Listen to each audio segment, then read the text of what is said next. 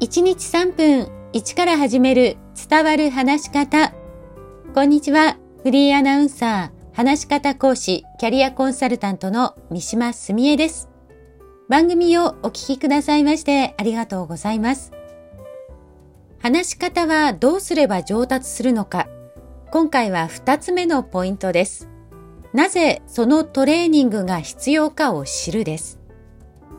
なぜ必要か。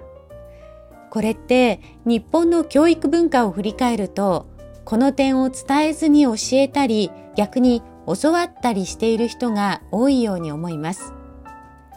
会社や組織でもこういうことないですか？会社で決まったから〇〇をやってくださいといったように、まあ、決まったことだけ伝えられること。でもこれってなんだか腑に落ちません。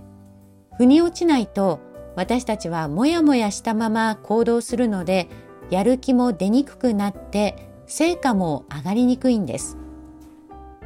実はこれトレーニングも同じです。なぜこのトレーニングをした方がいいのか。その理由がわかることでトレーニングへのやる気や取り組み方が変わってきます。私が放送部でアナウンスを教わった当時ですけれども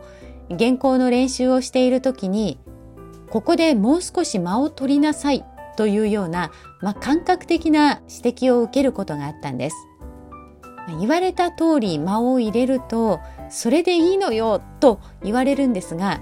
自分の中ではさほど変わった気がしていなくて何が良くなったのかわからないなんていうことがよくありましたでもこの時に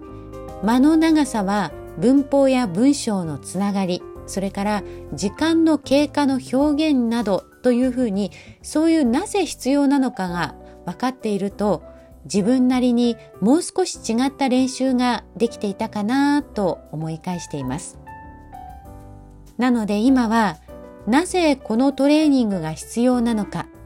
なぜここはこの表現なのかということをきちんと説明するようにしています。ただこれ理論が先になって頭でっかちになってしまうとこれまた上達遅くなってしまうんです。私は見て学びなさいと言われ育った世代です。小学生の頃父からは見学というのは単に見るだけじゃなくて見て学ぶと書くんだからねと言われたことを覚えています、